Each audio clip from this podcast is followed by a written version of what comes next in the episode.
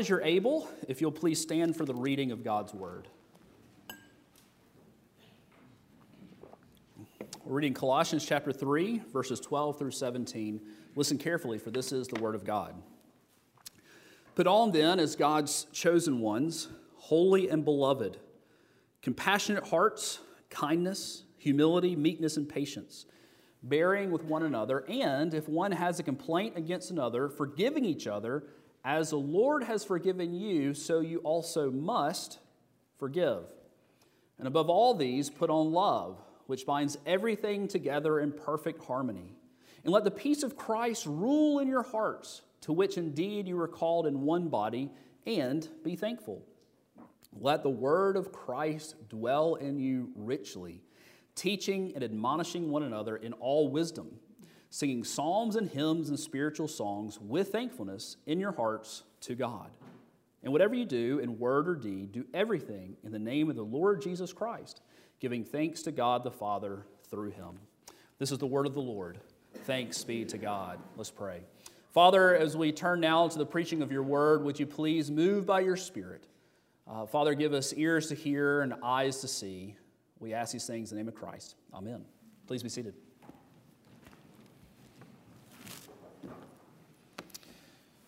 Well, Lord willing, we're finishing our, our series this morning on Colossians 3 12 through 17. And we've been talking about how uh, in Christ we are new people. We are not who we once were. And now God calls us to live out whom we have become in Christ, especially in the context of God's people.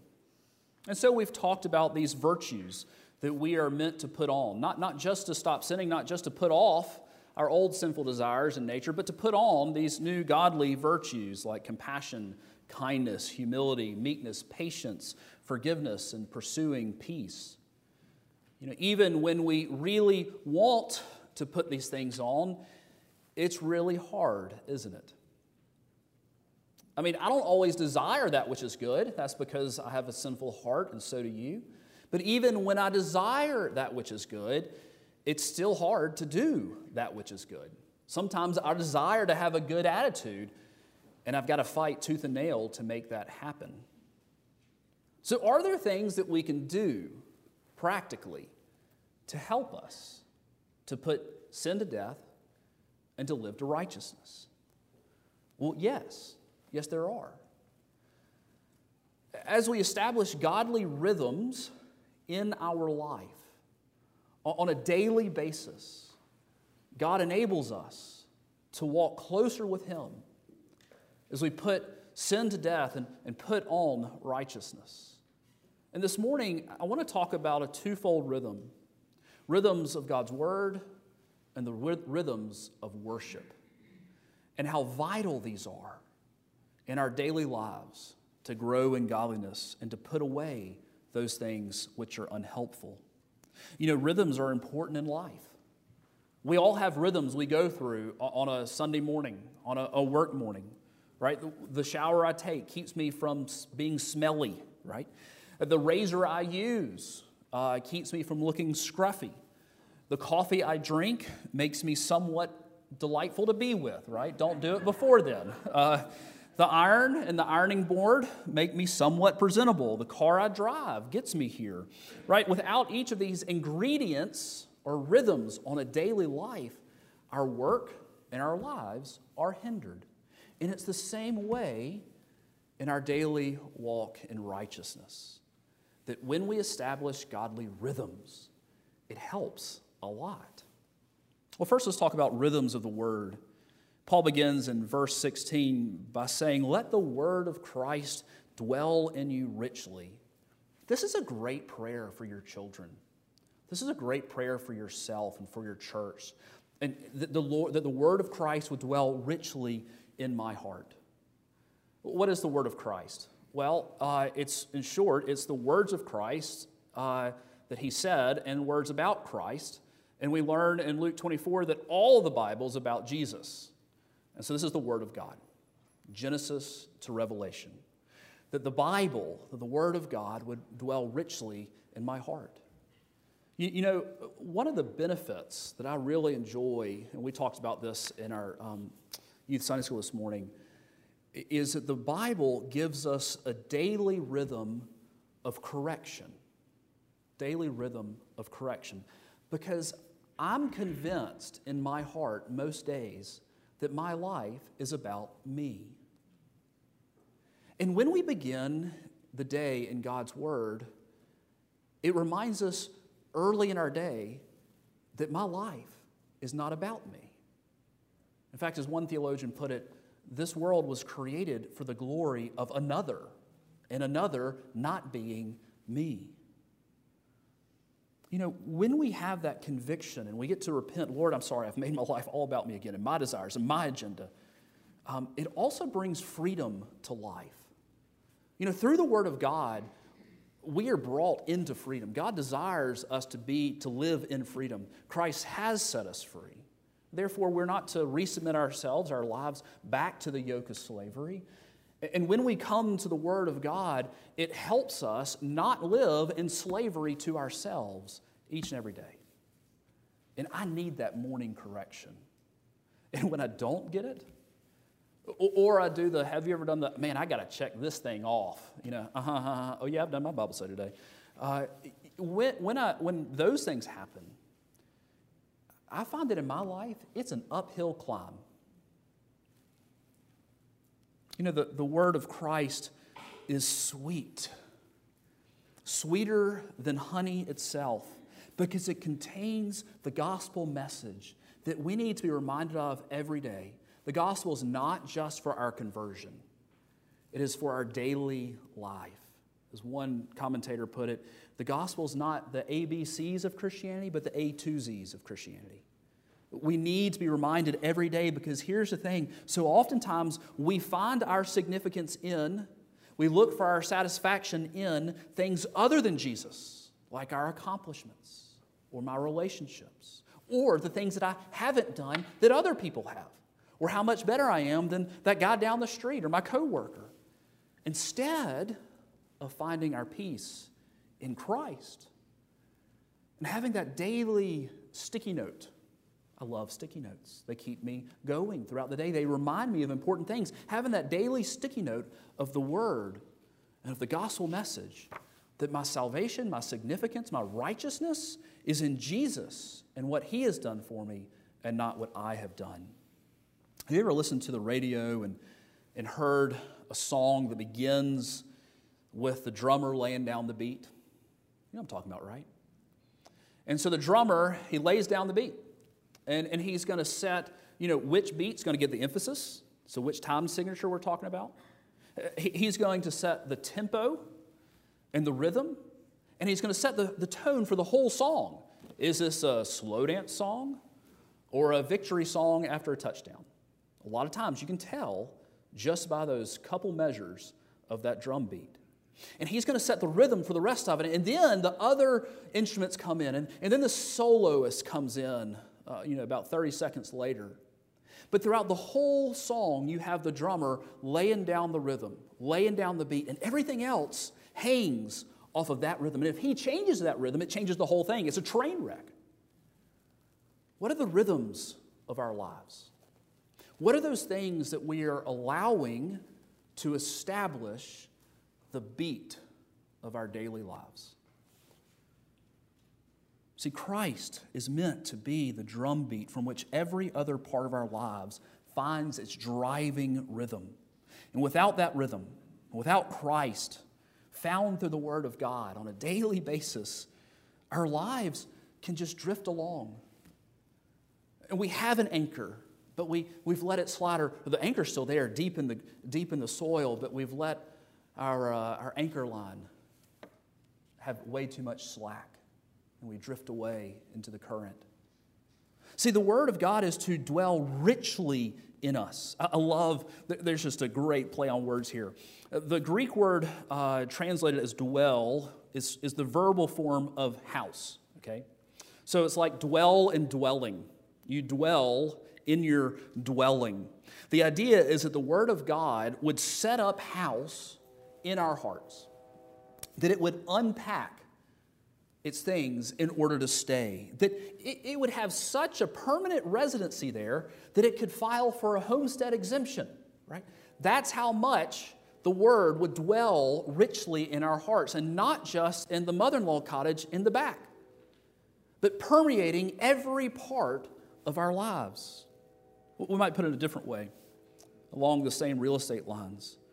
Um, we went down to uh, Destin yesterday to spend the day as a family, and uh, we went to uh, the best store in the world. Do you know what the best store in the world is? Bass Pro Shops. That's right. Uh, yeah. Uh, I mean, just warms my heart. Just warms my heart and drains my bank account. Uh, okay, but you know, you have this. You go down over the toll road before you get to the main beach road. There's there's Mecca. I'm sorry. Uh, there's the Bass Pro Shops, right? And you shouldn't say Mecca in a Christian service, should you?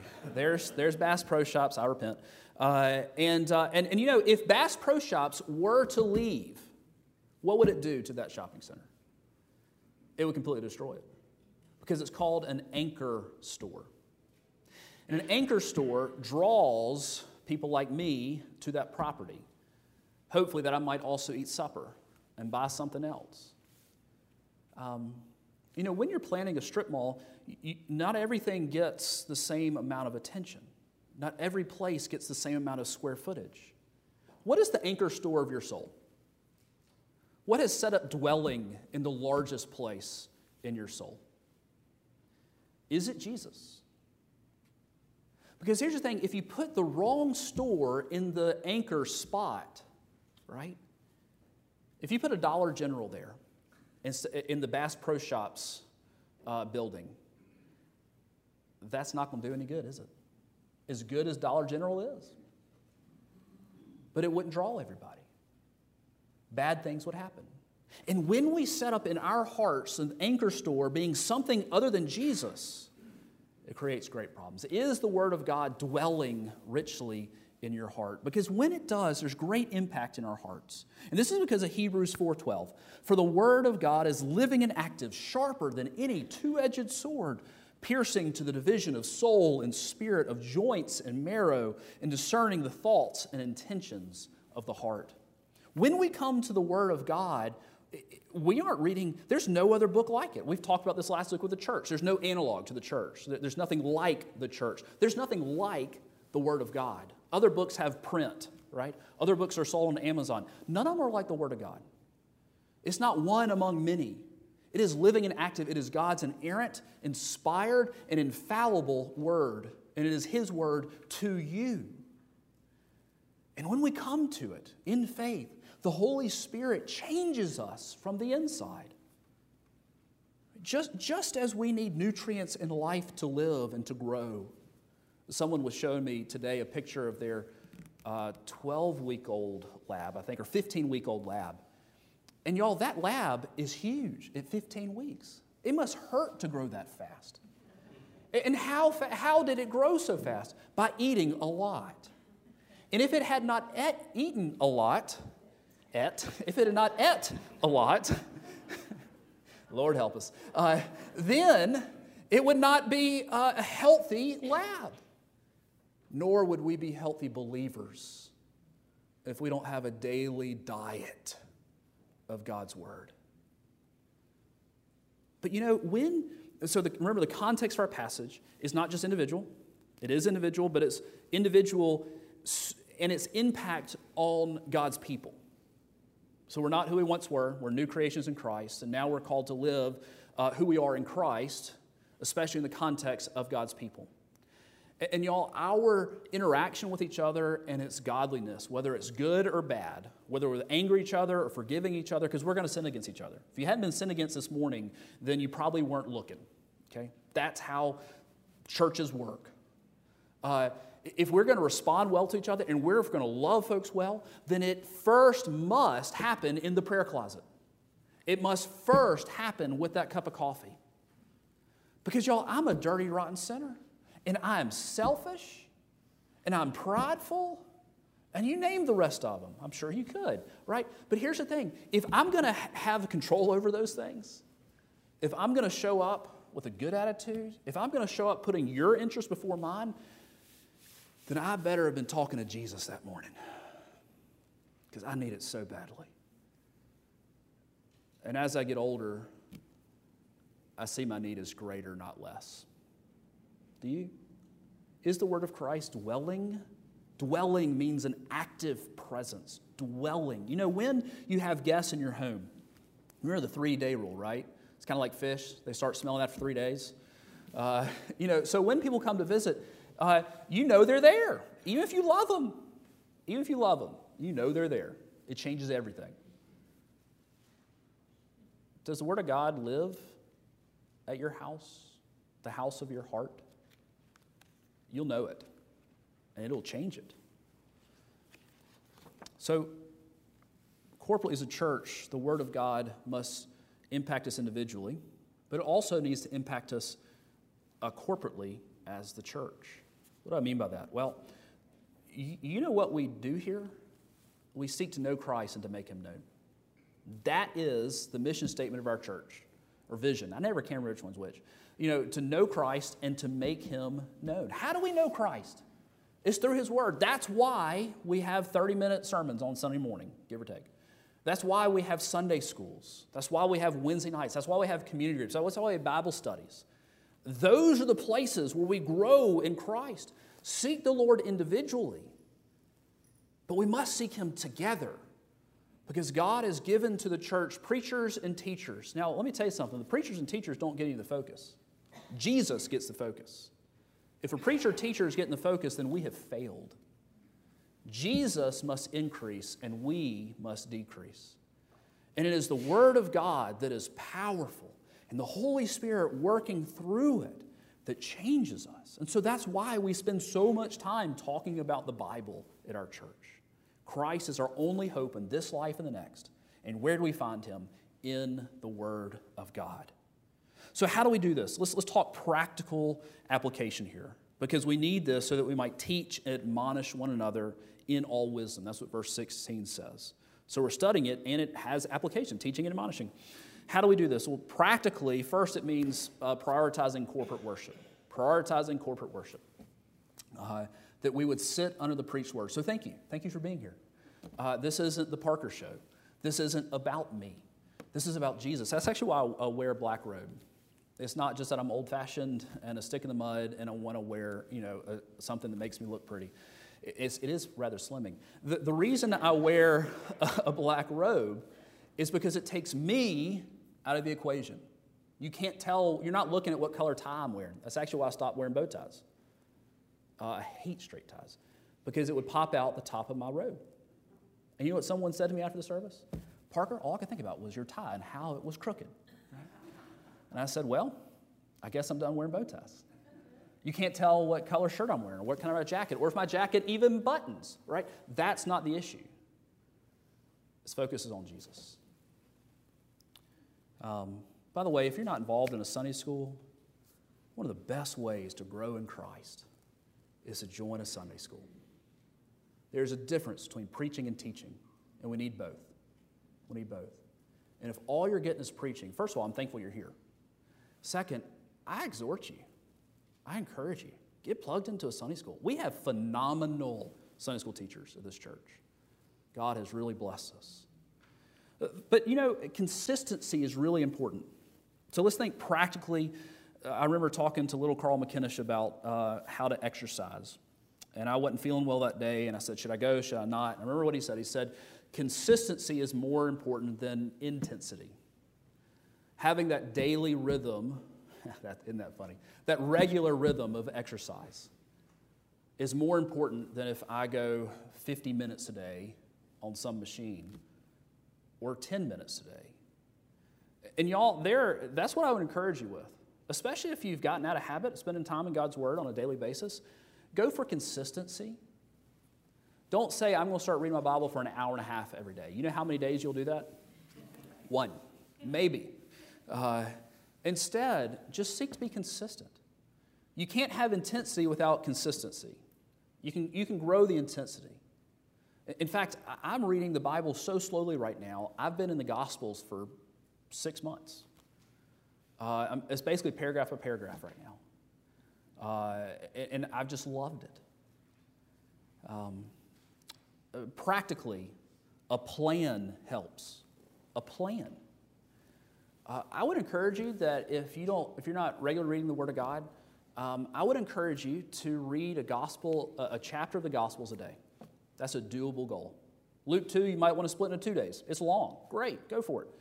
Um, in 89 days, you'll have read all the Gospels. And think about how much better you would know Jesus. Three months, you can do that. You can do it. Be consistent. And if you miss a day or two or a week, you know what? That's okay. You start back. Jesus loves you. All right, so the word of Christ will only dwell in us if we dwell in it. That's the takeaway today. I'm not, I'm not done, but that's the takeaway. The word of Christ will only dwell in us if we dwell in it.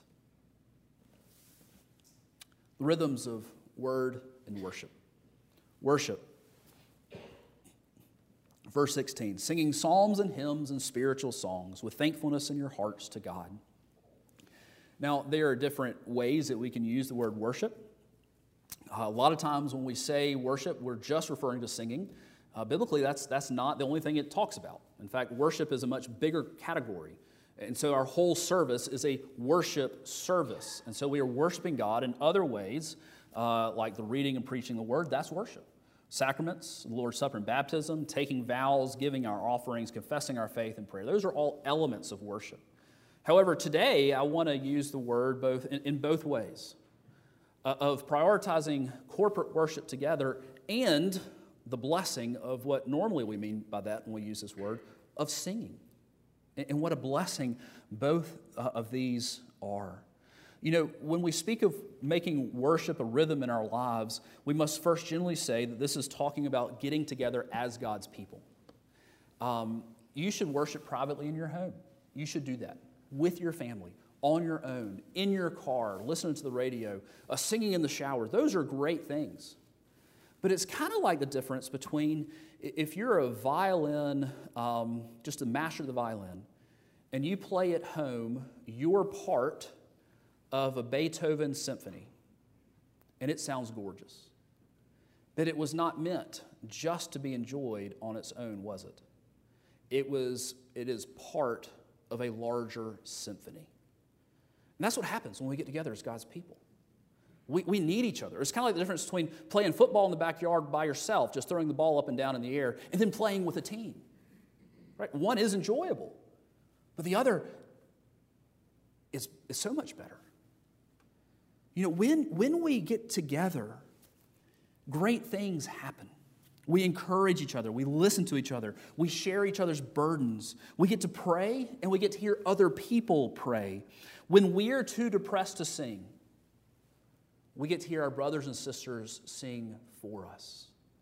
When, when we can hardly put one foot in front of the other, we get to feel the arm of our brother and sister in Christ. When we are so emotionally weary that we can't lift up our heads, the Lord blesses us in His benediction. And we get to hear the power of God and His love for us. When we feel lonely, and y'all, there are so many lonely people. You can be surrounded by people and be lonely. When we are lonely, we get to see our brothers and sisters in Christ who will be our brothers and sisters for all of eternity. And when we have joy in our hearts, we get to share it with others. And when we've had prayers answered, we get to encourage others. And when we're running in sin, God calls us back in conviction. And when we need financial help, the household of God bands together. Older members get to disciple younger members. Younger members remind older members about zeal. Young mothers get trained up. Children get taught. Youth learn to be men and women. And the world gets to see what it means to be saved by the blood of the Lamb. We are called together as God's people. And so we gather as God's people to worship the Lord. We're so blessed with a, a great music group uh, team at our church. And what a blessing music is. Um, I've heard it said that when we cry, we are expressing emotions that words cannot. And I think music is, is a lot like that. That when the words get wedded to the right tune, you know, some, some songs just like, no, that's not, that's not a good tune for that one, right? Uh, you don't want to sing of the joys of God in a somber tone, right? But when the right words get meshed up with the right music, the right tune, we are moved not just mentally, but emotionally as we return thanks and praise to our God. And so we read in verse 17 ish, is it 17 or 16? Sing psalms and hymns and spiritual songs with thankfulness in our hearts to God. Commentators disagree if we can clearly delineate these things, but it is likely that Psalms refer to, well, here it is, the Psalms. Uh, but then hymns probably refer to a song about God and directed to God. And a spiritual song is a sacred song that talks on spiritual themes. So we have all three of these in the service today, intentionally. We'll, we'll close our service in a minute singing the 23rd Psalm. Uh, we have sung uh, in I Love You, Lord, a hymn. It is about God and is directed to God. I love you, Lord. And then we opened our service with a spiritual song, Wonderful Words of Life, which reflects on the, the, the amazing blessing of God's Word. You know, when we sing in corporate worship, lots of things happen. It hallows God in our hearts and it allows us to worship Him. And we learn and teach each other. When we sing, we are rehearsing and re, um, uh, working down into our hearts again and again those truths which we might have known, but we are reminding ourselves and we're reminding each other. You know, we, we learn about God's faithfulness when we sing number 43, Great is Thy Faithfulness. We are reminded that our hearts are prone to wander. Number two, Come Thou Fount. We hear our brothers and sisters remind us that though Satan should buffet and trials may come, there is a blessed assurance that controls that Christ has regarded our helpless estate and has shed his own blood for our souls. In 493, it is well with my soul. And when we're doubting if our sins been forgiven, 206 says there is a Redeemer. It is so sweet to trust in Jesus, number 350, because Jesus saves, 306. And when we wonder if we're loved, we sing to God and to our own doubting hearts of 211, of the deep, deep love of Jesus. And when we're getting close to the end of our days, number 543 reminds us that when the roll is called up yonder, I'll be there. And so we sing in worship. And do you know what sing means? It means sing. That's what it means. You know the old trick watermelon? Do you know this trick? Watermelon, watermelon, watermelon. It makes it look like you're actually singing when you're not. Uh, you know, when we sing, we're to engage the body and the soul. And guess what? If you don't have a good voice, you don't have to sing. No, that's not what this text says. Did you know that Jesus gave you your voice? Did you know that? And He knows if you can't sing on key. And He thinks it's beautiful. It's kind of like when your children use bad grammar. You still delight to hear from them. And so when we sing with voices that aren't perfect, guess what? God gave you that voice. And He desires you to sing it, to use it. You know, when everybody sings, you, you can't hear one person. So it works out real well. Well, as we conclude, uh, we have these dual rhythms of word and worship. And when these dual rhythms of word and worship are in our lives, uh, our thankfulness will increase. We need to be reminded sometimes of why we need to be thankful. And three times in three verses, 15, 16, and 17, Paul says to be thankful. And let me tell you what I'm thankful for. I'm thankful for Jesus.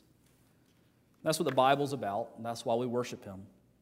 He died in our place on the cross, taking the wrath that I deserve, that you deserve, that I might not go to hell, that I might not perish, but have everlasting eternal life. And because of the empty tomb of Easter morning, which we read about in God's precious word, we are rushing towards a day when our faith shall be sight and our prayers will be turned into praise. And we will dwell with God in the new heavens, new earth. And what an amazing worship service that'll be. And then to God and to the Lamb, who is the great I am, while millions join the theme, I will sing, I will sing. While millions join the theme, I will sing. Let's pray. Father, we pray that you would help us to work these two rhythms of word and worship into our lives, that we might draw closer to you, be changed, and be used by you to reach others for Christ. We pray these things in the name of Jesus. Amen.